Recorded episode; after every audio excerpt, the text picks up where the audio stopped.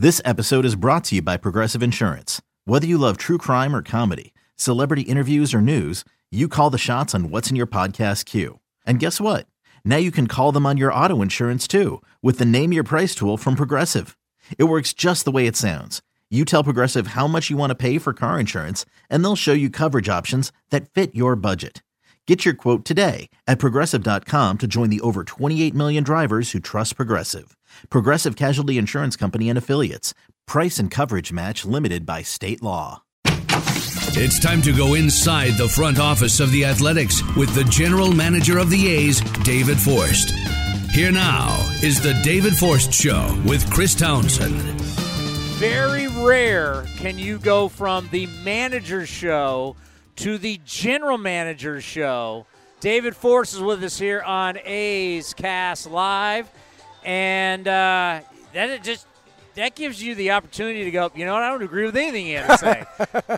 I feel like the headliner went first, and now I'm now the crowd's all warmed up. I got nothing to offer. oh, you're the veteran here. You kidding me? He's the rookie. He's setting you up. hey, he's got like six months on me. He's the old man in this uh, in this dynamic. So So interesting trip, and we talked to him about it. Like, man, only two times in 26 years where you have a five-game set. I know you're used to that in AAA, but like, I mean, after we got done, I felt like I could do Tigers pre and post game show. We knew him so well. Like, I'm not used to that. I kind of liked it. It was interesting. It would be really interesting if there were some dust ups early, but. Uh, what'd you think about that? yeah, look, it's a lot of baseball to play against one team, and and you know to your point, I'm glad there weren't any dust ups early because that's what we worry about in the minor leagues when you play a team six straight days is that you know you're going to get too familiar with one another, but. Um, but no, I, look, I thought we played great. I thought we, we did a good job exploiting some of the things that we learned about them over the course of the series. And, you know, credit to Emo and Marcus and their game planning with the pitchers. We did a great job. You know, the great thing about what we do here with A's Cast and A's Cast Live is we really give yourself and, and Mark a chance to, you know, talk about stuff that, you know, you're just not going to do with the beat writers all the time. And he talked about, he wanted to open up now. He wanted to let it breathe a little bit, but the whole meeting that they had in Detroit, Yeah. and we talked about that, and he wanted to talk about it today. And because you can't have meetings all the time, because if you have meetings all the time, you know, your guys are going to start rolling their eyes and not For care.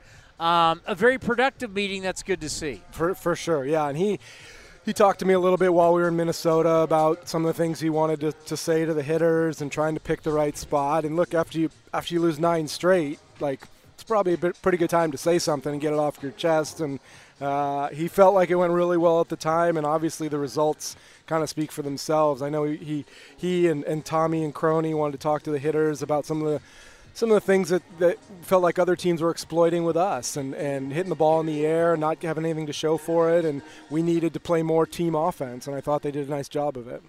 You know, when you think about that losing streak, because that's kind of been like I know with the fans, there's always that oh no, is this is when the floor is going to drop, and unfortunately you lose nine straight. That happens real fast. What that what's that like? You're not used to that. Yeah.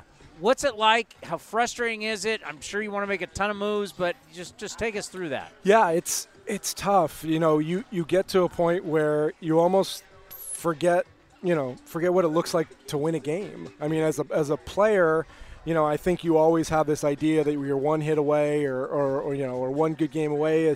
You know, when you have to sit there and watch, you sort of forget what this team does well and, and how, you know, how well we can pitch, how well we can put you know base runners on and, and you almost say like god i don't remember what it looks like when we win so it, it's nice to sort of have a game to bounce out of it and then put on top of it you know three more you know winning four out of five to say like oh wait this team does have the ability to get guys on, move guys over, get them in. The pitchers do have the ability to throw up some zeros, um, and, and we're not going to be stuck in that, you know, sort of that pattern that we got into in those three series. Well, Minnesota, those three games were all close. Yep.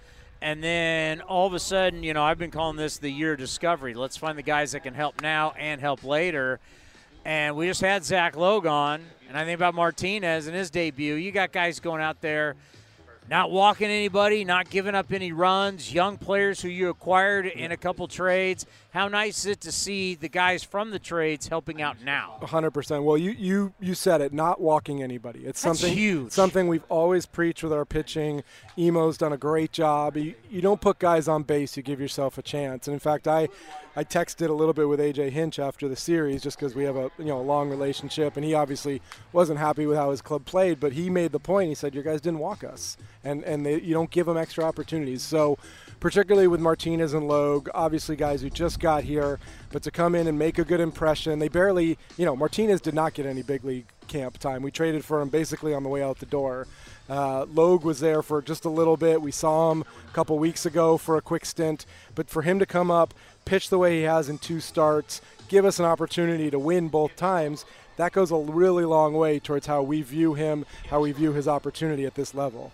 Don't you have to kind of like first, second starts in the big leagues understand that heart, oh, emotion, 100. adrenaline, right? It's kind of hard to judge these guys. I mean, think back to James Kaprielian's first inning in Fenway Park last year when like he admitted afterwards he could could not feel the ball. He could barely like feel his feet touching the ground. like you have to understand, there's gonna be some emotions and some nerves involved. I mean, if you judge Cap on that first inning there, he never gets back to the big leagues. Like we don't see anything of what we have afterwards. But yeah, you got to give them a little leeway. And for particularly a guy like Adrian to come in, doesn't know anybody in the clubhouse. He's never been in an A's uniform. To come out there and throw strikes and perform the way he did is, is a really impressive thing. We just told Zach Logue, you know, guy that comes on the show all the time is Tom Glavine, the Hall of Famer, who was a hockey player drafted by the LA Kings. Mm-hmm. And Logue's a hockey guy. I mean, there's something about that toughness of playing that sport. You know, whether you're a kid that played football or you played, I got to be tough to play that sport. And you know, he's not going to go out there and throw it by all day long. But yeah. that new cutter he got in independent ball and everything, just this lefty looks tough. What are you seeing? That's a it's a pretty good comparison. Anytime you're talking about Tom Glavine for a left-handed pitcher, there's look, there's obviously some deception to his delivery. I mean, I was watching the post-game show on uh, on NBC, and they showed five or six clips in a row of him pitching, and it almost looks like his timing is just a little bit different. Every time he goes to the plate, he hesitates. He has that leg kick. The ball's hidden behind, and and obviously Detroit hitters just didn't pick it up. So you know, anytime you can add deception to strike throwing and, and three or four pitches, you know, you got a chance.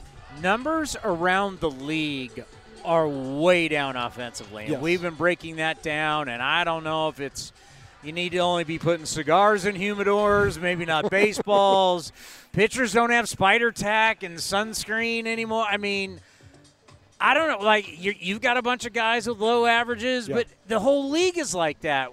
What do you think's going on? I, it's a look. This is a different offensive environment that we're playing in. It just is. You know, whether you know whether it's the humidors, the baseballs themselves, whatever it is. There's enough data now that we're five, six weeks in the season to say like, this is not the same game we've been playing the past few years, and and whoever adjusts is going to you know is going to thrive. Like we, we are not the yankees. We're not going to hit the ball out of the park regardless of what ball you're throwing up there. It just isn't going to happen. So you have to adjust and and that's something we cannot control what the baseball does or what it looks like so if our pitchers take advantage of it if our hitters can find a way to adjust then that's how you win games but look there's enough data to say the, the offensive environment is different. You know, sometimes really simple questions aren't that dumb, and I'm going to give one to you. Okay. Because you guys love your data. Yep. You love your analytics, and you really love science because StatCast is basically science, right?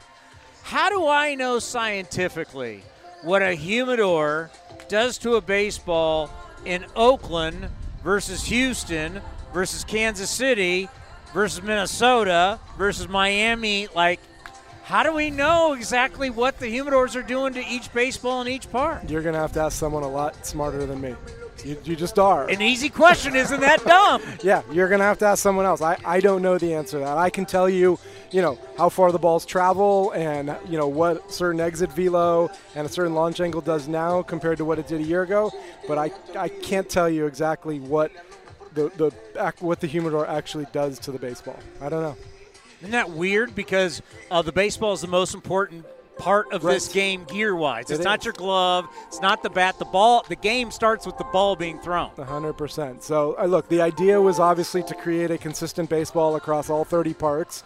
Um, but all 30 parks are different. Like uh, the, the humidor baseball in Oakland is going to travel differently than it does somewhere else. We, you know, we've known that since the beginning of time that the ball in this park, when there's a marine layer or at night, it just doesn't travel. It's different than other places.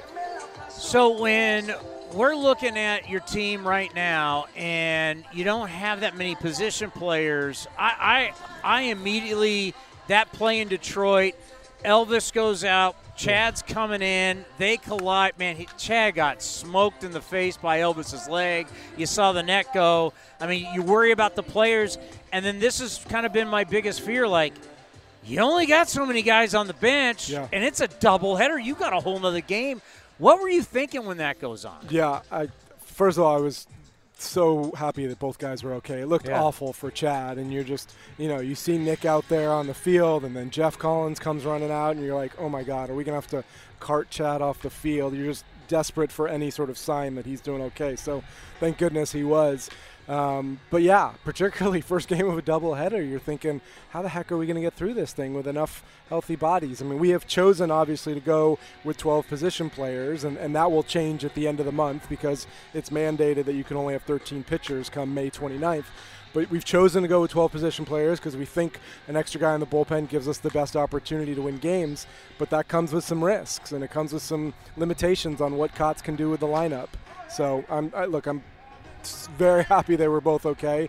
But yeah, when that happens, you're immediately, you know, I'm texting Dan Feinstein. We're talking, you know, when's the next flight in Detroit? Who's the next guy up? Like those are the things you have to think about right away. I mean, I, I mean, I, if I'm thinking about it, I know you're thinking about it because I was like, oh my god, because you know a lot of these teams, yeah, you say you got 12 guys, but one guy's a backup catcher, mm-hmm. right? Who may not be. I mean, that's like emergency sit, like the emergency quarterback, maybe putting a guy out there.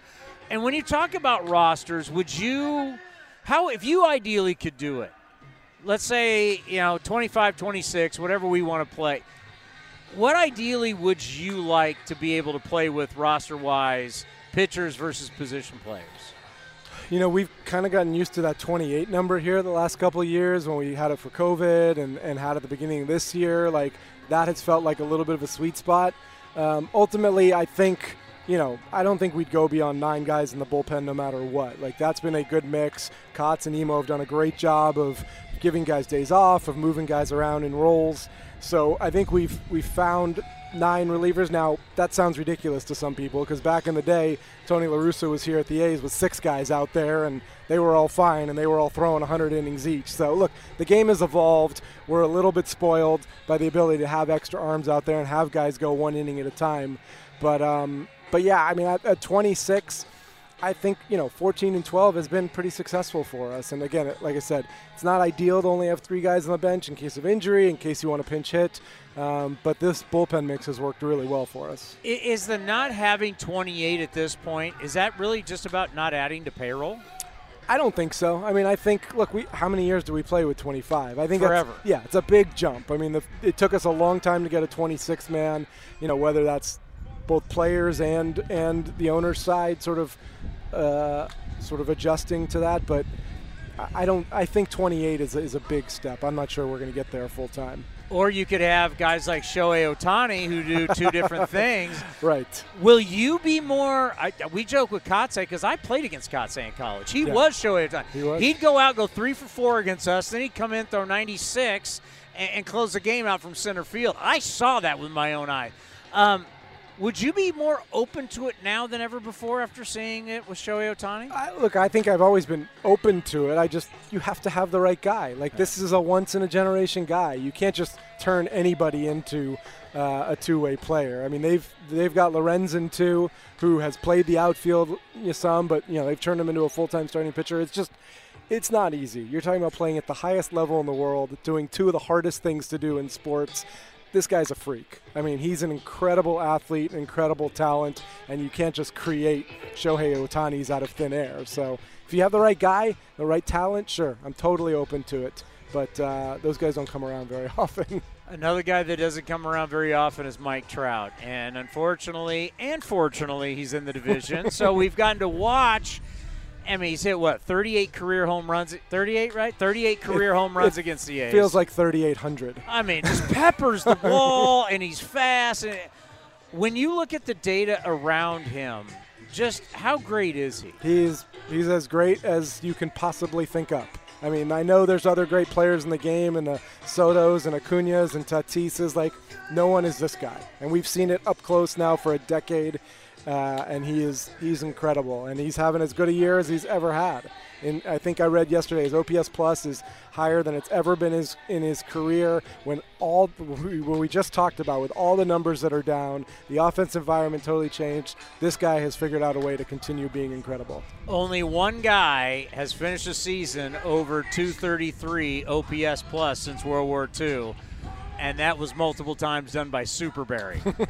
when when you're yeah. when you're at Superberry's level, no I mean, doubt. it just tells you it's like there's just and it's kind of like with Barry, like how do you get him out? It's like with yeah. Trout, like what, what does it say? Like what, what do you do? Like wh- where do you go? Where do you? I mean, walk him and pitch to the Rhino. I mean, yeah, that, it, it's hard. And with this lineup now, with Taylor Ward swinging the bat the way he is, with Ohtani, like you can't just pitch around him the way you have in previous years. So it's makes this it's going to make this a really challenging weekend, and that's what makes him you know the best player we've ever seen. What are you enjoying about this season? we always get so because you got to make decisions. What yeah. are you enjoying? I enjoy the wins. I still love winning more than I hate losing. So. Uh, look, I, I, think we know how challenging this is. You know, we know we're giving opportunities to a lot of young kids, and we're playing in a tough division. Um, but when all that comes together on a given night to put up a W, it still feels really good. Well, I know you got this guy in AAA that's uh, swinging it really well, and we had Fran Riordan on, and Fran said, first of all, I got to tell you, StatCast tells you how fast this kid is. and that there's one thing when the manager tells you, but he says right. StatCast. Shea Langeliers StatCast says the guy flies. He can run, yeah. And I'm like, well, wait a minute. He swings it. He swings it for power and he can run.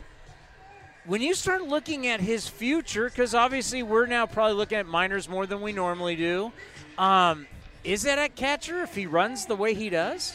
Right now it is. I mean, he's so good back there, you know, both receiving, throwing. I mean, I get reports every night. This guy's throwing a 185 down to second, a 189. He's really good back there. He's a weapon on defense, too. So, uh, look, obviously, we've got a gold glove caliber catcher here right now who hits in the middle of our lineup.